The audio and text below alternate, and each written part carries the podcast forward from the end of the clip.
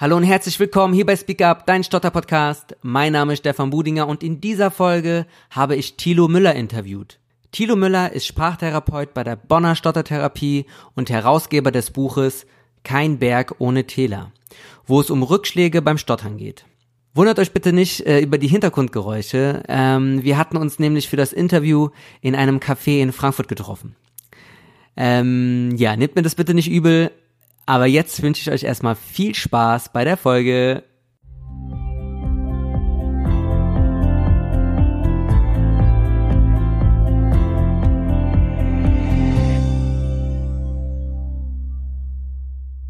Tilo, wie geht's dir? Mir geht's gut. Danke. Sehr gut. Mhm. Magst du dich den äh, Zuhörern mal kurz vorstellen vielleicht?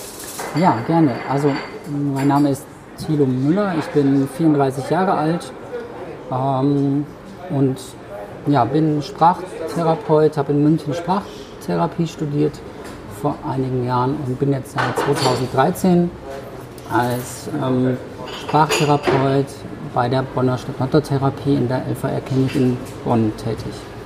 Wie kamst du, äh, wie kamst du eigentlich zur Bonner Stottertherapie?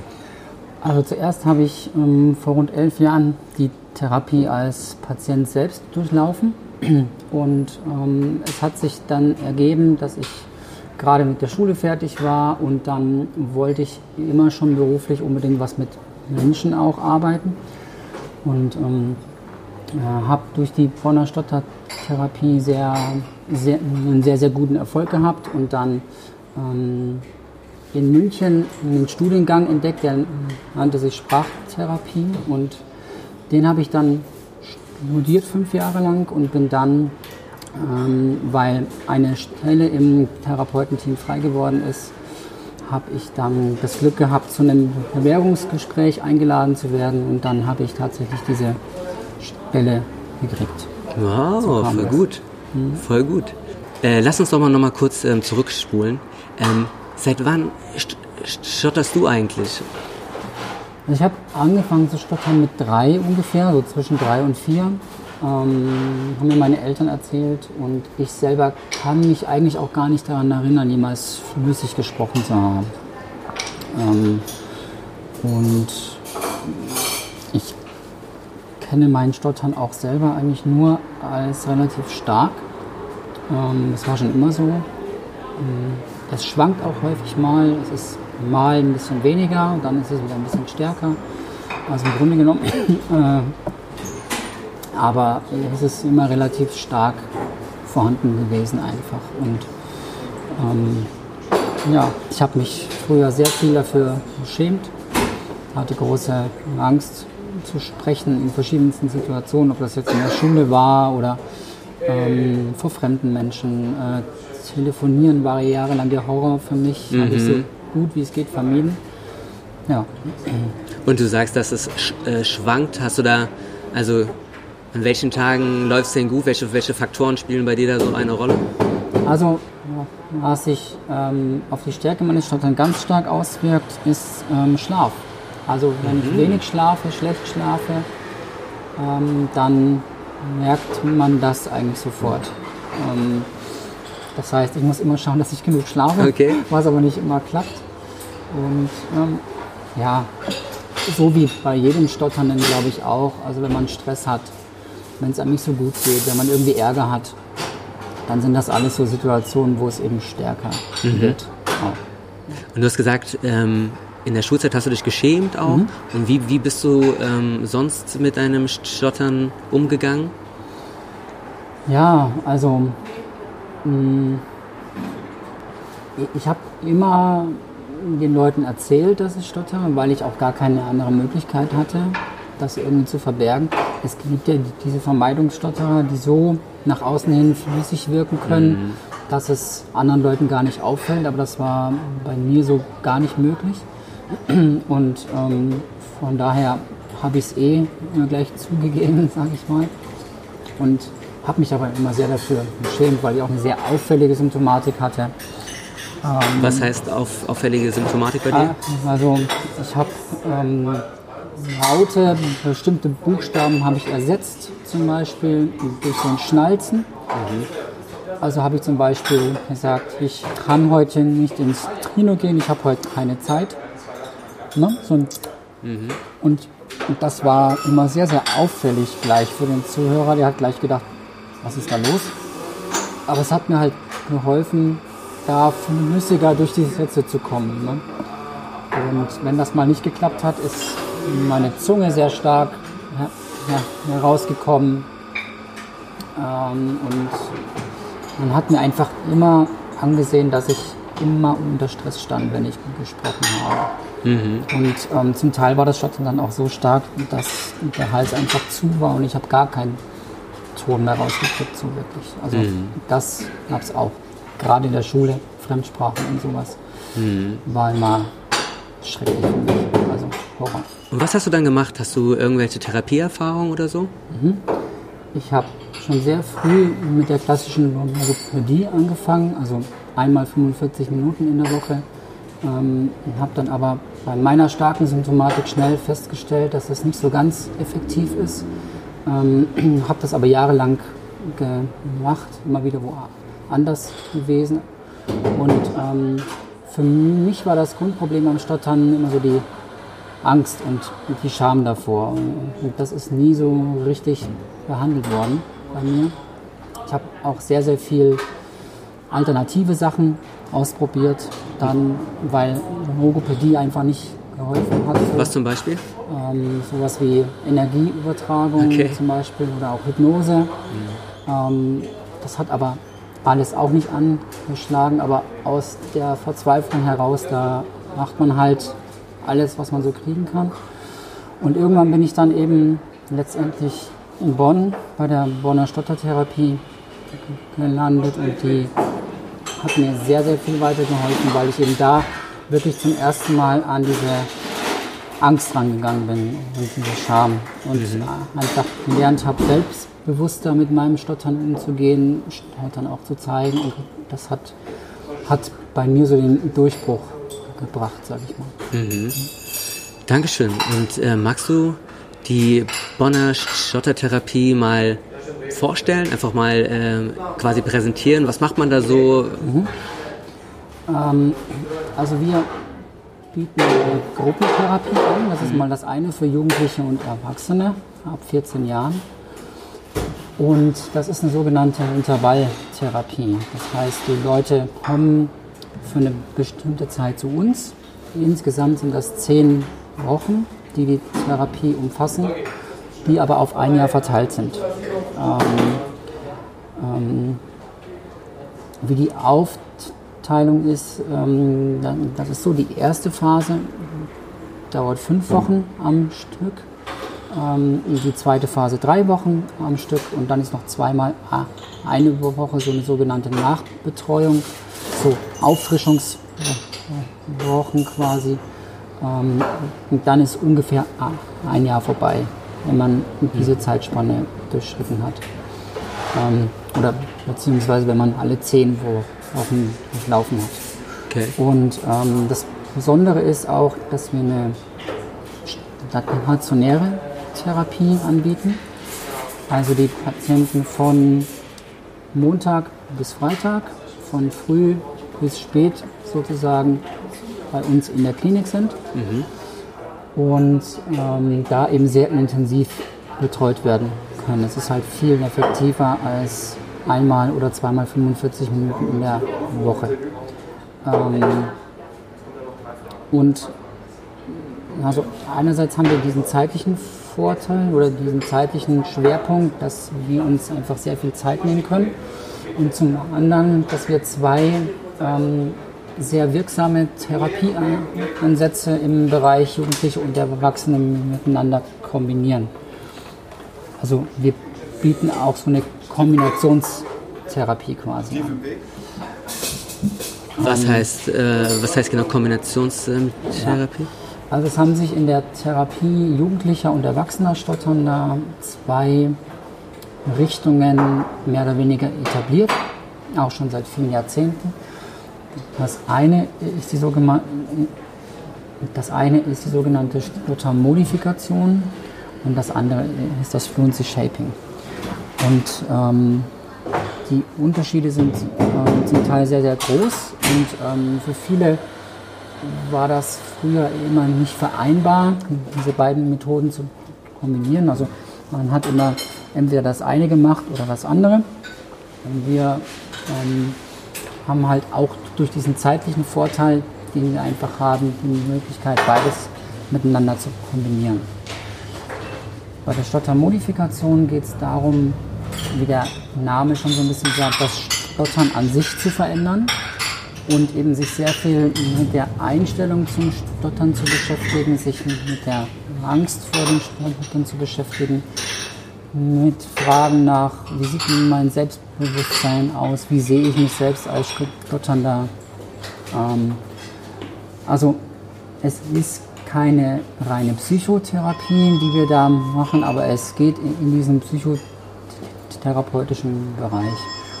Also für mich ist eine wirksame Stottertherapie immer auch so ein bisschen mit einem kleinen Anteil, je nachdem, was der Patient braucht, ist immer auch ein bisschen psychotherapeutische Arbeit mit drin. Und ähm, das ist eben bei Stottermodifikation auch der Fall. Mhm. Und Fluency Shaping ist, kann man praktisch zusammenfassen mit Sprechstrukturierung. Also ähm, das Sprechen wird nach gewissen Regeln verändert und dadurch soll eine kontrolliertere Sprechflüssigkeit ähm, hervorgerufen werden. Mhm. Spannend. Mhm. Und ähm, das heißt, das sind auch die Themen zu den einzelnen Phasen, die, die auch in den Phasen behandelt werden? Oder ja. wie sehen diese Phasen aus? Das, Richtig. Ja. Also in der ersten Blockphase, die insgesamt fünf Wochen dauert, ähm, geht es darum, eben eigentlich nur um diese Stottermodifikation. Das heißt, wir identifizieren erstmal die Symptomatik, wir desensibilisieren die Leute für ihre Symptomatik. Das heißt, ähm, sie lernen sich mit ihrem Stottern zu beschäftigen, ihr Stottern zu zeigen, nicht mehr zu vermeiden, sich zu verstecken oder irgendwie zu verstellen, sondern einfach so zu sprechen, wie sie sprechen. Und es geht da auch schon dann sehr schnell darum, das Stottern an sich zu verändern. Also wenn man mit der Therapie anfängt, ist das Stottern bei vielen ja häufig sehr, sehr hart, sehr, sehr druckvoll und für die Betroffenen auch sehr unangenehm. Ähm, und daran arbeiten wir auch, dass wir den Leuten quasi erstmal beibringen, wie kann ich denn meinen Stottern so gestalten, dass es für, dass es für mich selber erstmal ein bisschen angenehmer wird, ein bisschen leichter wird. Und ähm, wir sagen dazu ökonomisch zu stottern. Das heißt, mhm. also den Leuten auch ganz, ganz viel über Artikulation erstmal beizubringen.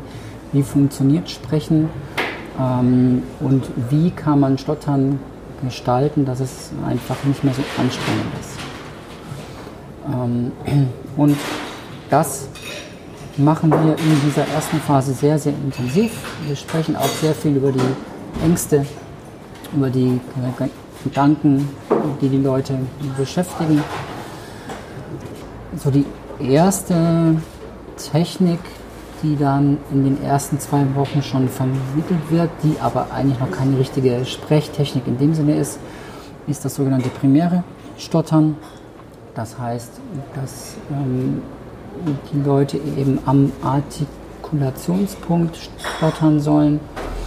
Also wenn ich jetzt bei einem Wort, das mit einem Vokal anfängt, zum Beispiel ich, wenn ich da eine Blockade oder ein Stottern-Syndrom habe, dann findet das Stottern eben nur im Hals statt und dann soll eben praktisch nur im Hals gestottert werden. Zum Beispiel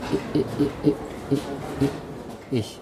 Mhm. Und das eben möglichst spannungsfrei, wenn es denn geht, druckfrei. Ne?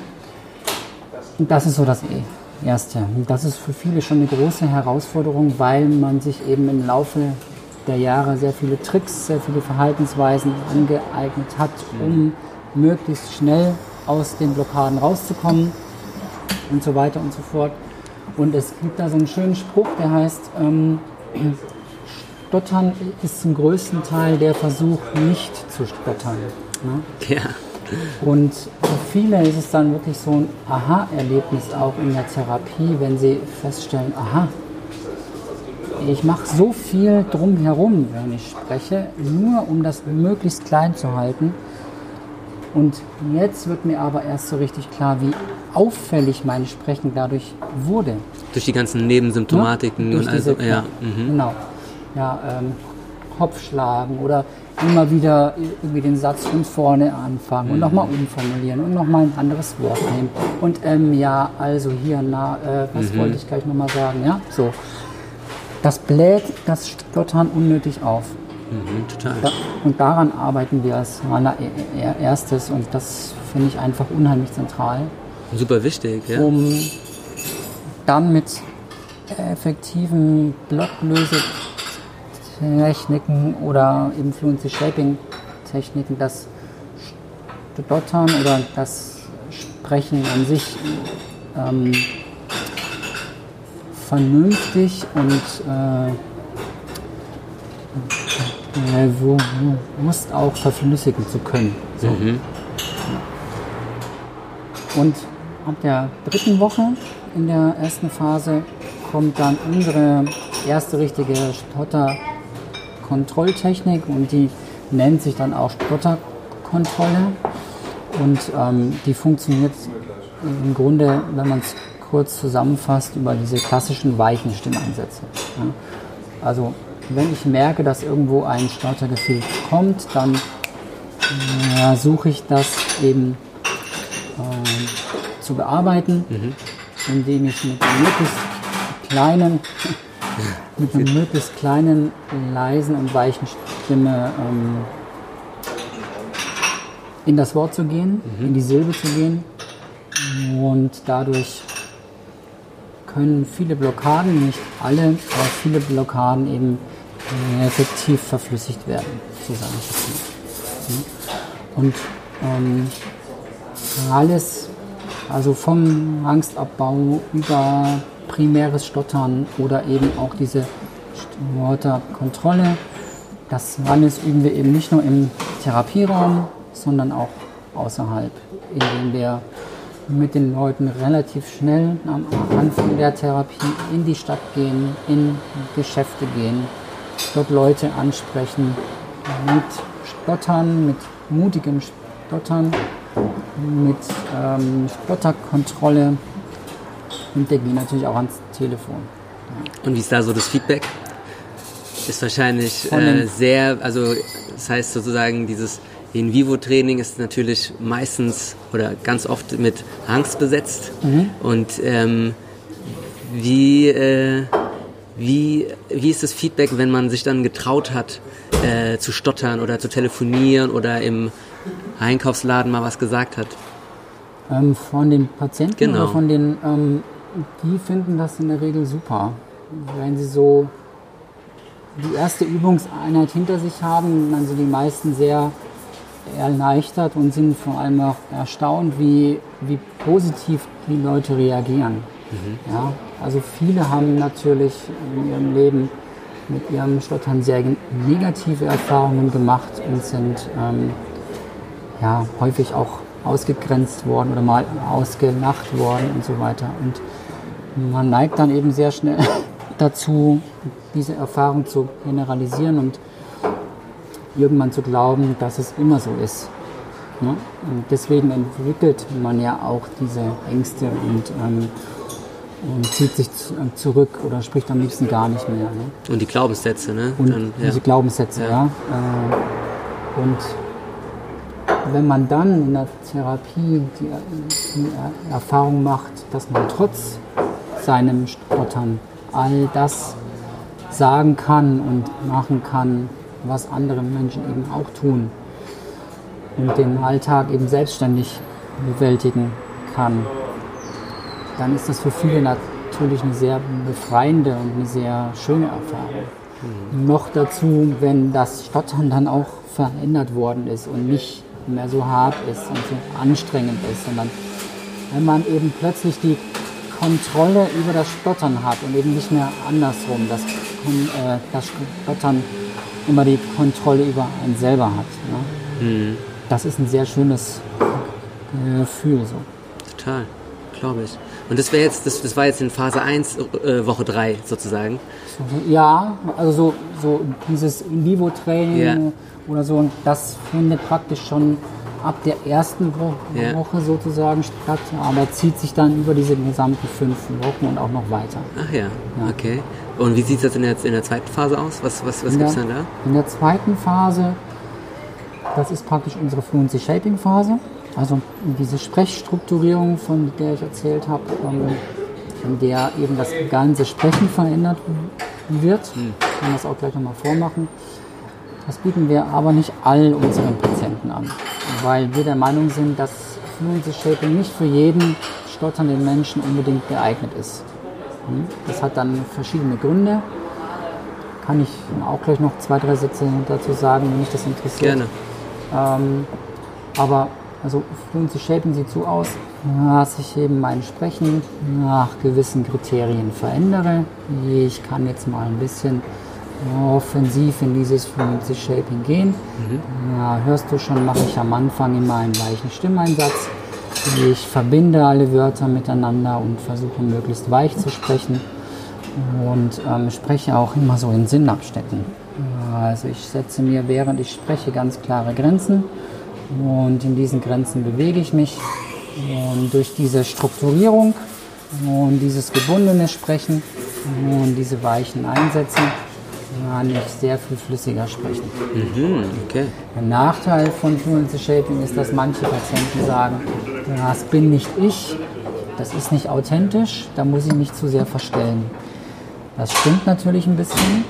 Ähm, ein sehr großer Wunsch von vielen Betroffenen, wenn sie gerade am Anfang der Therapie auch sind, ist ja immer, ich will das Stottern weghaben, ich will damit nichts mehr zu tun haben, ja?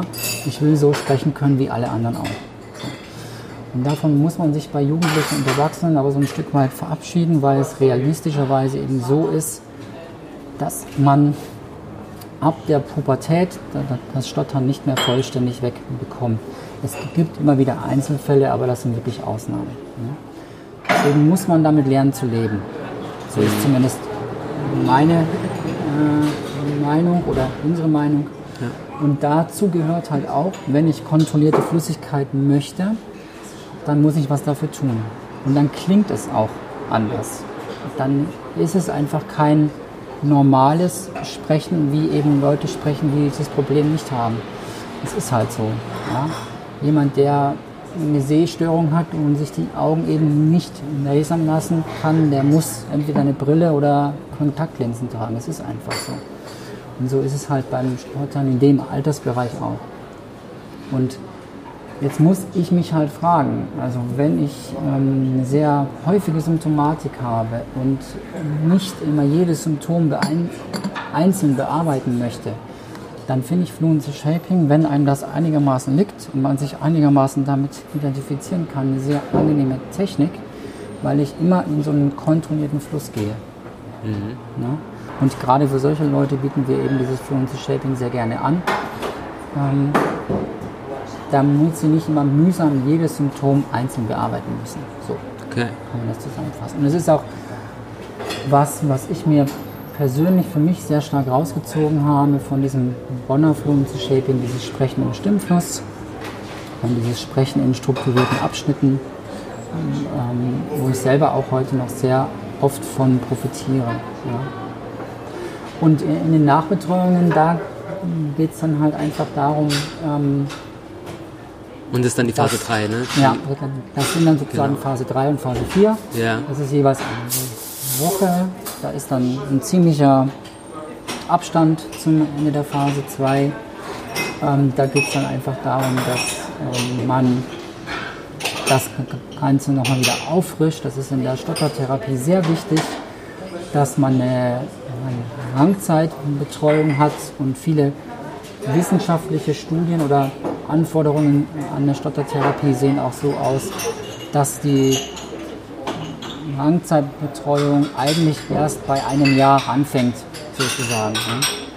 Und von daher ist es eben sehr, sehr wichtig, die Patienten auch längere Zeit zu begleiten, weil es weil Stottern eben ein Störungsbild ist, was eine sehr, sehr hohe Rückfallquote hat, weil es eben einfach ein sehr, sehr hoch automatisiertes Muster ist, was sich sehr stark im Gehirn und auch im Verhalten zum Teil verankert hat.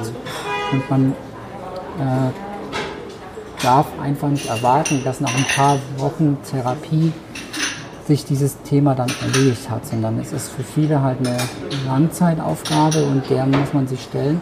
Und das muss Therapie, finde ich, auch berücksichtigen. Mhm. Also quasi die Nachbetreuung und das äh, Dranbleiben. Ja. ja. Genau, das ist für uns auch sehr, sehr, hat einen sehr, sehr hohen Stellenwert. Ja. ja. Und ähm, wenn jetzt ähm, manche Zuhörer äh, sich denken, ach, die Bonner Stottertherapie, da würde ich jetzt mal äh, mich gerne anmelden und äh, mhm. da mal mitmachen. Was muss man tun? Also wir bieten immer einmal im Monat ähm, sogenannte Informations- und Beratungstage an. Da kann man sich anmelden, also einfach anrufen, E-Mail schreiben. Also findet man alles auch auf unserer Internetseite. Ähm, da ja, stellen wir dann erstmal die Therapie in einem etwa zweistündigen Vortrag nochmal ausführlich vor, auch mit Video und Patientenbeispielen und so weiter. Und ähm, dann findet noch so ein therapeutisches Einzelgespräch dann statt, wenn man dann noch interessiert ist nach diesem Vortrag. Und dieses Gespräch dient dann für uns auch als ähm, Diagnostik sozusagen. Das heißt, wir müssen uns die Leute, die zu uns kommen wollen, natürlich auch ein bisschen anschauen. Es ist auch nicht jeder vielleicht unbedingt, ähm, oder nee, ich muss es andersrum sagen, die Bonner Stottertherapie ist jetzt auch nicht für jeden Stotternden unbedingt geeignet. Und von daher müssen wir einfach in der Diagnostik gründlich abchecken, Warum nicht geeignet? Also was, ähm, welche Faktoren spielen da eine Rolle? Hm, also nicht jeder stotternde Mensch braucht eine zehnwöchige stationäre Intensivtherapie. Ja? Wenn jetzt jemand eine eher milde Symptomatik hat und wenig bis gar kein Problem mit Ängsten oder Scham hat und sich in seinem Alltag nicht groß eingeschränkt fühlt, dann würde ich sagen, muss der nicht zehn Wochen in die Klinik gehen. Dann, so, dann soll der ein bisschen äh, Sprechtechniken lernen oder Stottertechniken lernen, die ihm helfen, mit denen er sich identifizieren kann. Aber da brauche ich jetzt nicht zwei Wochen intensiv Angstabbau zu betreiben. Mhm. Ja? Das schadet niemandem, ja, aber ähm, äh, ja, viele wollen das einfach nicht auf sich nehmen und das ist auch okay. Ja, ja. Okay, Thilo, du bist ja nicht nur Stottertherapeut bei der Bonner Stottertherapie, sondern auch Herausgeber vom Buch ähm, Kein Berg ohne Täler. Mhm. Magst du mal kurz erzählen, um was es in diesem Buch so geht? Also hauptsächlich geht es da um Rückfälle und wie man damit am besten umgehen kann und Rückfälle auch bewältigen kann. Ähm, Rückfälle sind ein, wenn nicht sogar das zentrale Thema in der Stottertherapie. Ähm, und daran scheitern auch Therapien langfristig sehr häufig, weil die Leute nicht wissen, wie sie mit einer wieder stärker werdenden Symptomatik im Alltag zurechtkommen sollen, wenn die Ängste wieder hochkommen und so weiter. Das haben wir alle schon erlebt. Und da entscheidet sich wirklich, habe ich Strategien an der Hand, wie ich mich da selber wieder rausarbeiten kann oder weiß ich, an wen ich mich hinwenden könnte, wenn es mir wieder schlechter geht. Und damit beschäftigt sich dieses Buch. Und ähm, ich habe mich am Anfang, als die GVSS mit dieser Buchidee auf mich zukam, habe ich so gesagt, mein Gott, wer soll das lesen? ähm, wenn ich jetzt einen Rückfall habe, dann will ich dieses Thema möglichst weit von mir wegschieben und äh, es nervt mich dann eh. Warum soll ich dann so ein blödes Buch lesen? Und ähm, wir haben aber sehr viele hochkarätige Autoren zusammengekriegt, finde ich, sehr viele Experten, aber eben auch selbst Betroffene, die sich gerne auch an dem Buch beteiligen wollten und die halt sehr viele wertvolle Erfahrungen da einfach reingebracht haben und dieses Thema Rückfall von ganz unterschiedlichen Blickwinkeln aus betrachtet haben.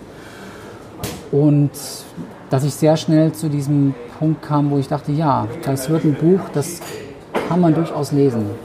Also das, ähm, ich habe auch, was mich auch sehr freut, schon ein paar sehr positive Rückmeldungen gekriegt, ähm, was mich sehr freut und ähm, ich hoffe, dass es noch ein bisschen mehr Verbreitung findet, weil dieses Thema Rückfall in der Stottertherapie, da schweigt man häufig drüber. Mhm. Da gibt es auch wenig Studien drüber, das ist ja klar. Also ähm, ist ein sehr unangenehmes Thema und es ist schwierig, darüber irgendwelche Daten zu sammeln.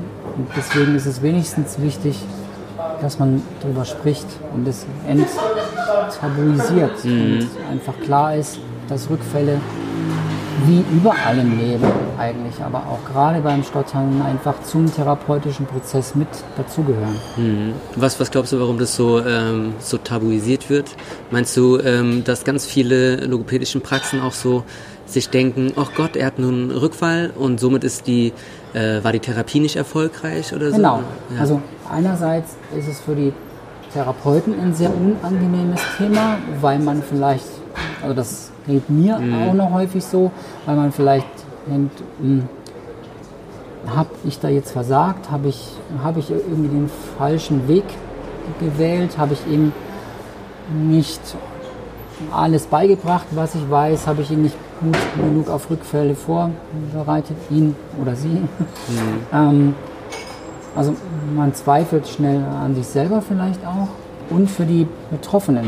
Das ist häufig ähnlich dass sie sich schämen, zuzugeben, dass es ihnen wieder schlecht geht oder sie wollen es nicht wahrhaben. Und sie haben doch jetzt so intensiv, so lange an ihrem Stottern gearbeitet und sich damit beschäftigt.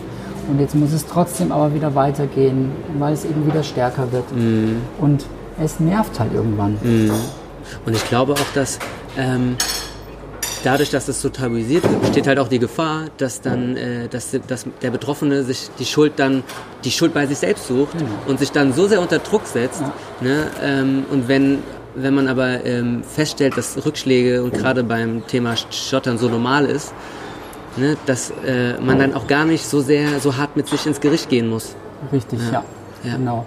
Also diese Schuldfrage ist für viele genau, halt ja. immer so essentiell. Und ich bin ein großer Verfechter davon, ähm, dieses Thema Schuld einfach rauszunehmen, ja. wenn es um Stottern geht. Sowohl auf Therapeutenseite, aber ganz besonders eben auch auf Seite der Stotternden selbst. Und es gibt ja leider immer noch unseriöse Therapiekonzepte, die sich dieses Konzept der Schuld auch sehr zunutze machen. Mhm. Das finde ich schrecklich.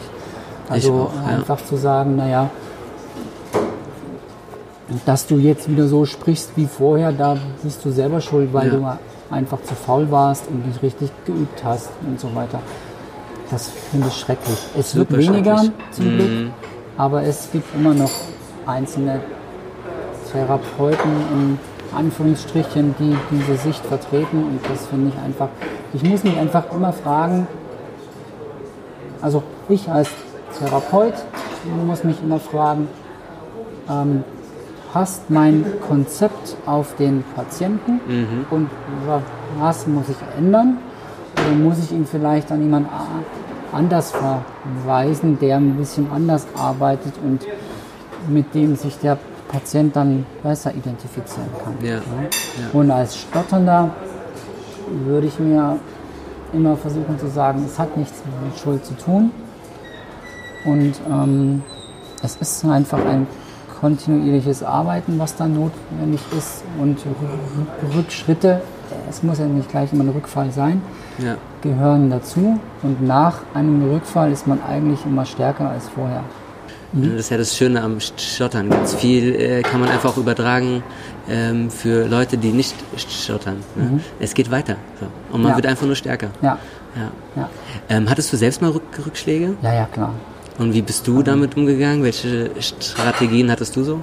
Also ich habe mich damals rechtzeitig ähm, an meine Therapeuten wieder gewandt, einfach. Ähm, hatte nicht so, also am Anfang schon, aber irgendwann bin ich dann auf den Trichter gekommen, dass es, wenn ein gewisser Punkt erreicht ist, nicht gut ist zu sagen, ich schaffe das aber jetzt alleine oder ich muss das jetzt alleine schaffen.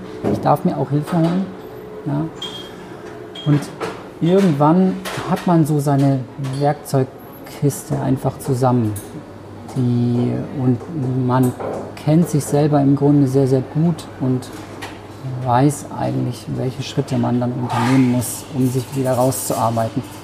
Mit Hilfe oder ohne Hilfe, ne? das hängt halt immer von der Situation ab ähm, oder vom, ja, davon ab, was das Leben so für einen bereithält. Ne? Mhm. Ne? Gegen gewisse Schicksalsschläge kann man sich ja nicht schützen, das ist dann so. Aber in der Regel ähm, weiß ich heute ganz gut, was ich tun muss, um mich wieder hochzuarbeiten, wenn es mir mal nicht so gut geht. Kannst du davon einen Punkt mal oder beziehungsweise einen Schritt mal erwähnen, was du tun würdest, ja, wenn du jetzt wieder so einen Rückschlag hättest? Mich erstmal wieder meinem Stottern zu stellen mhm. und mir in Erinnerung zu rufen, dass Stottern okay ist. Ja, und dass ich nicht, weil ich eigentlich jemand bin, der einen sehr hohen Anspruch hat, auch an sich selber und gerne auch doch immer schön flüssig sein möchte. Mhm. Ja, ähm, aber dass ich mir immer wieder auch in Erinnerung rufen muss, dass eben Flüssigkeit nicht alles ist und dass man auch ein zufriedenes Leben führen kann, wenn man nicht immer hundertprozentig flüssig ist und dass es einem besser geht, wenn man ähm, Sprechflüssigkeit nach oben schraubt, sondern den eigenen Anspruch runterschraubt. Mhm. Ohne jetzt irgendwie so eine Einstellung zu kriegen, ach, ist mir jetzt eh alles scheißegal und ach, ich mache das irgendwie. Also ein bisschen Anspruch braucht man, das ist klar, mhm. aber ähm, man darf es nicht übertreiben, so wie überall im Leben. Sehr gut. Ähm, ja, Chilo, vielen Dank für die herrlichen Worte. Gerne. Ähm, und zum Schluss würde ich gerne mit dir noch ein kleines Spiel spielen. Mhm. Ähm, das läuft folgendermaßen ab. Ich äh, fange Sätze an mhm. und du beendest diese. Bist du bereit? Ja, ich bin bereit. Okay. Glück ist für mich am Klavier zu sitzen und Musik zu machen. Jottern ist eine Sache, mit der man sich beschäftigen muss und mit der man auch zufrieden durchs Leben gehen kann, wenn man nicht hundertprozentig flüssig ist. Der schönste Ort ist? Der schönste Ort für mich ist eigentlich zu Hause. Mhm. Und der wichtigste Satz für mich ist? du bist stärker, als du glaubst. Wow, Dankeschön. Tilo, wir sind nun am Ende des Interviews angelangt. Mhm. Ähm, vielen, vielen Dank für deine Zeit und für das spannende Interview.